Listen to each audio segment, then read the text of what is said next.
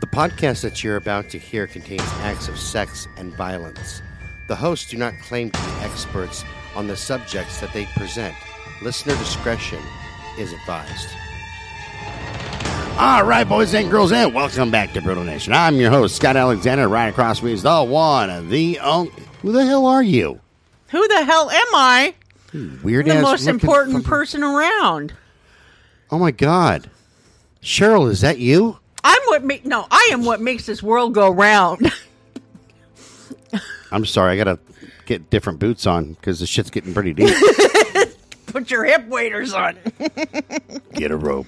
Tammy, the underdog Underwood. Say hi, Tam. Hi, everybody. This is okay. I'm interested in this one here just because the last name, man. It cut. Yeah, cut the Grassowski or whatever it is. Yeah, that's what we'll call him. Freaking weird. I can't even pronounce a friggin' name. Yeah.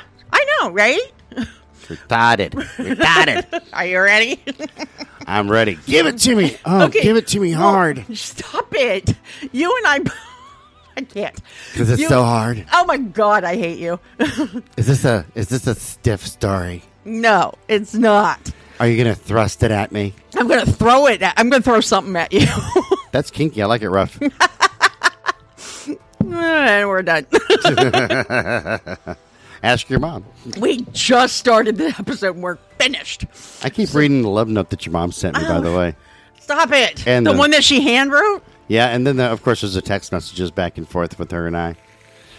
Oh, I can't wait till she comes out here for vacation. Yeah, whatever. I'm not going to let her. I'll go out there. Oh, I'll go out there. But I got no problem with that. That part is I believe I'll catch you. I can go out there. Her and I'll have our little date night. Oh, she'll my come God. Back a new woman. It's not like you can find anything in Batesville. It's like a dry county, so. No, I know where Batesville is, but I can drive her. Trust me. I know my areas. And I know hers. That sounded so serial killer. I know her areas, too. Mm-mm. Oh, my God. Okay. Now we're moving on. So every once in a while, you and I have found that when we're researching a certain case, we stumble upon information that leads us to another case. You know, sometimes we might have heard about the case that we come across, but have not yet gotten to research it. Right. However, as is the situation with this case, sometimes we've never heard of the killer that is mentioned, right? That's correct. I haven't heard of Cut Graskowski or whatever his name is. Yeah. So while I was going through information on the Albert Fish case, I stumbled upon Peter Kudzinowski. As it turns out, Peter was once a suspect in a murder that Albert Fish committed. The I believe it was the Gaffney murder. Oh, okay. I'll get to it a little later. But this is not unusual, though. It, you know, the situation is not unusual. As we saw this in the late 70s and early 80s with the freeway killers of Southern California, Patrick Kearney, Randy Kraft, and William Bonin. They all committed their crimes at the same time in the same area. And for a while there, the police thought it was all the same person. Except Patrick did it with style and class. That's right, until Patrick said, yeah, no, that's not me. I'm not that serial killer. So the thing about this case that stood out is the almost complete lack of information available. However, I managed to piece enough of it together to give you an idea of what this case was about. So bear with me as I take you through the events that led to his arrest. Okay, ready? Roar! I didn't mean that bear. I'm bearing with you. Okay, so, growl. Is that better? Yeah. Roar! Roar, I'm a big bear. I'm a naughty bear. I'm a naughty polar bear. Stop it. Come and spank polar bear. Oh, my God. Because I'm a polar bear. You know, you and I and those who know you in the joke cannot say polar bear without doing that. Without doing the hands. Oh, I know. Without doing the hands in the air. It's an awesome joke. So I found out by doing my research that there's actually very little background information on him. I know that we've seen this before, especially around the turn of the century. However, it's still frustrating. I did find, although some reports indicate that Peter was born in Poland. They claim he was born in Poland and immigrated here with his parents. Freaking Polak. When he was young. Those reports are actually false. Peter was born in Dixon City, Pennsylvania on August 13th, 1903. Oh, he's a Leo. Yeah. His parents were Paul and Veronica, his parents, Paul and Veronica, were actually Polish immigrants. However, Polacks. They didn't have Peter, their youngest of four sons, until after they had settled in the Scranton, Pennsylvania area. They're all Polacks. Scranton sounds a lot like Scrotum, and they named him Peter. I see. Scranton, Pennsylvania is actually where The Office is based out of, the TV show The Office. I've seen it once or twice. Yeah, my son has seen every episode multiple times. I feel sorry for him. To watch him sometimes. I feel bad for him. I don't think it's that funny, because I'm not a big fan of Steve Carell, but I do like the character of Dwight in that show. That is true. He tries so hard and is so annoying. I like Dwight, only the guy who plays Dwight, because he's actually been in a horror movie that I've seen. Oh yeah, he was actually in Charm too. He was in a couple. He's been in a couple of things. Right, and he was in one where he's a rock drummer. I can't remember what that fuck it was called now. But anyway, wow, I digress. Now, nothing in Peter's childhood stood out as remarkable until an incident that occurred when he was in the 6th grade, and we've talked about this before. He was swimming at a local pool when he dove into the shallow end and fractured his skull. Oh. This head injury had a significant adverse effect on his behavior from that point forward. In fact, after he kind of like woke up from this incident, you know, from the injury, he wound up dropping out of school because he flat out refused to go back. He was like, nope, I'm done. Okay, yeah. Well, it's a TBI, so. Yeah, since Peter lacked any sort of formal education past his 6th grade, he didn't have any qualifications needed to get a well-paying job. So reports indicate that he did work for, it's called Lackawanna Coal Mine, for a short period of time. And after that, he was employed with the Lackawanna Railroad out of Secaucus, I think, New Jersey. See, he should have gone to the zoo. I'll tell you why. He could have gotten a koala bear, and the koala bear always has the right qualifications. That one was kind of funny.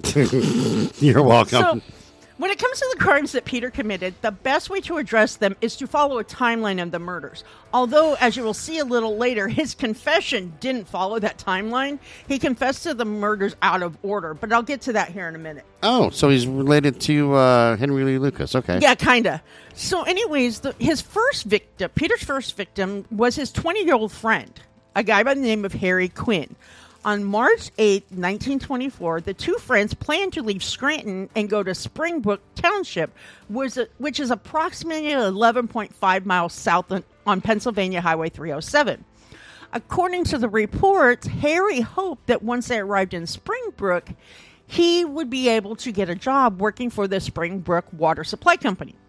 However, before the two young men left Scranton, Peter was introduced to some of Harry's family members as either Ray Rogers or Roy Lambert, not by his real name.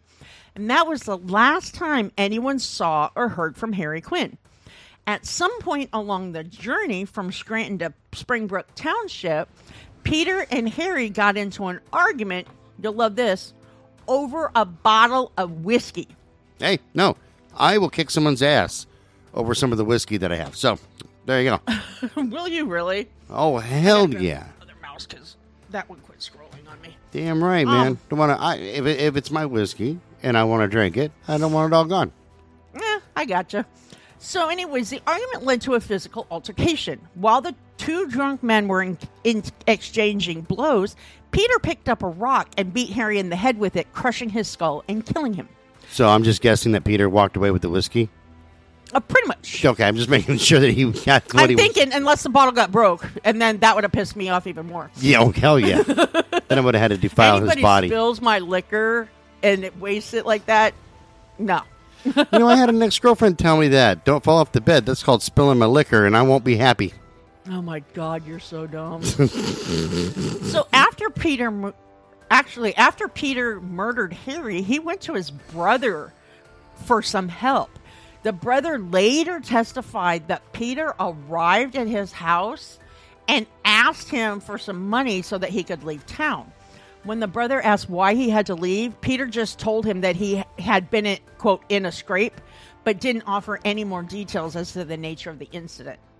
So when Harry's family didn't hear from him again, they just assumed that he had taken off and never looked back. In fact, when they didn't have any communication with him for several years, they actually tried to find him themselves by placing advertisements in local newspapers asking him to contact them. So then we have Julia, and I don't even know how to pronounce this chick's name. I'm thinking it's Lodzianowski. It's MLOdzianowski. That sounds like something you catch when you're sleeping with women of questionable morals. I know, right?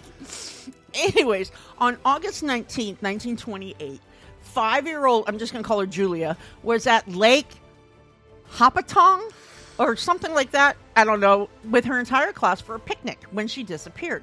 Nobody knew what happened to the little girl until December of that same year. That's when Peter confessed to murdering the Jersey City girl. However, sometime after Peter confessed to the murders, while he was in jail on other murder charges, he granted several interviews with local reporters. And during those interviews, he told some of the reporters that he, quote, had doubts as to whether or not he was actually responsible for her death. Now, people would probably go, how can that be? But we need to take into the fact that Peter was a raging alcoholic. And had a TBI. And, yeah, well, had a TBI. Yeah. And he was a raging alcoholic. And I can believe that he blacked out a lot. You know. So then on November 17th, 1928, Peter was hanging out in East Village, New York, getting drunk on the corner of First Avenue. At some point, he tried to accost two young boys, but they managed to run away from him. Sometime in the late afternoon, he was, quote, half drunk when he met 7-year-old Joseph Storelli at the same location. It's not clear why Peter wanted to lure little Joseph away. All I was able to find out was that the boy agreed to go along with the older man when he was promised some candy and a trip to the movies. Instead, Peter took the boy to Journal Square in Jersey City they wrote the Port and Authority, I can't even pronounce it right, Port Authority Trans Hudson train line. There we go. Once the two arrived at Journal Square, Peter walked Joseph to the New Jersey Meadowlands around Secaucus. At that point, Joseph didn't want to continue on the journey, so he made an attempt to get away. When this happened, Peter knocked the boy to the ground and struck him a few times. When Peter began to assault Joseph, the young kid started to scream and cry, which I understand, and the older man didn't want the boy's cries to attract any attention from anybody in the area, so he took out a knife and cut his throat. God damn. Yeah. And then once Joseph was dead, he just took the boy's coat and covered the body and left. Now, sometime around the end of November and the beginning of December of 1928, Peter had made his way to Detroit, Michigan, and was arrested on public intoxication charges. There's a shocker. Yeah. While he was in jail in the drunk tank, he told one of the officers that he had murdered Joseph Storelli. However, since Peter was quite inebriated, the officer didn't take him seriously. In fact, reports indicate that the officer just laughed off the confession. The officer? Like, The ossifer. maybe Peter's not the only one being drunk. No, I'm just tongue-tied today. I'm actually kind of tired right now. But when Peter sobered up, the jail officials released him back to the streets. On December 3rd, 1928, Peter got drunk again. Reports indicate that he could barely stand upright when he, quote, staggered up to a police traffic booth. Once he got there, he informed the officer who was manning the booth that the police were looking for him. The officer literally asked him if he was wanted for murder, and Peter replied, quote, "You'll find out." So when Peter was taken back to jail, some Detroit detectives were brought in to interview him. They managed to get a bare-bones confession of the murder of 7-year-old Joseph Storelli. According to Peter, he could no longer bear the weight of the burden for murdering the boy on his conscience. The guilt motivated him to come forward and confess. He said, quote, "I'm willing to pay the penalty, and the sooner it's over, the better. I had to confess. It was troubling me." Now, the authorities quickly transported Peter back to Jersey City and charged him with murder. He received a fast and speedy trial because it took place less than 60 days later. During the proceedings, the state called in an expert that offered testimony towards Peter's personality and his state of mind. According to this expert, the defendant had, quote, psychopathic personality.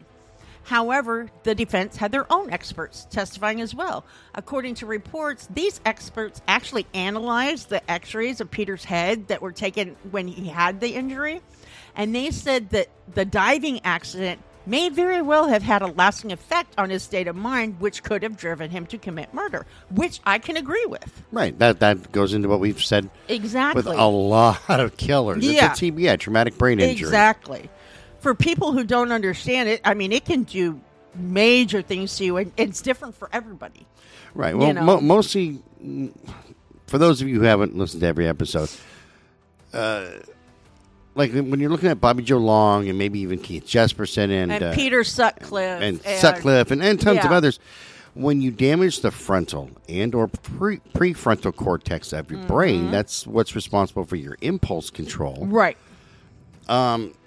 You're gonna act out because there's nothing there to stop you to go, hey, maybe I shouldn't kill my neighbors. Yeah, you don't have that thing that stops you, that, you know, the self control. Yeah.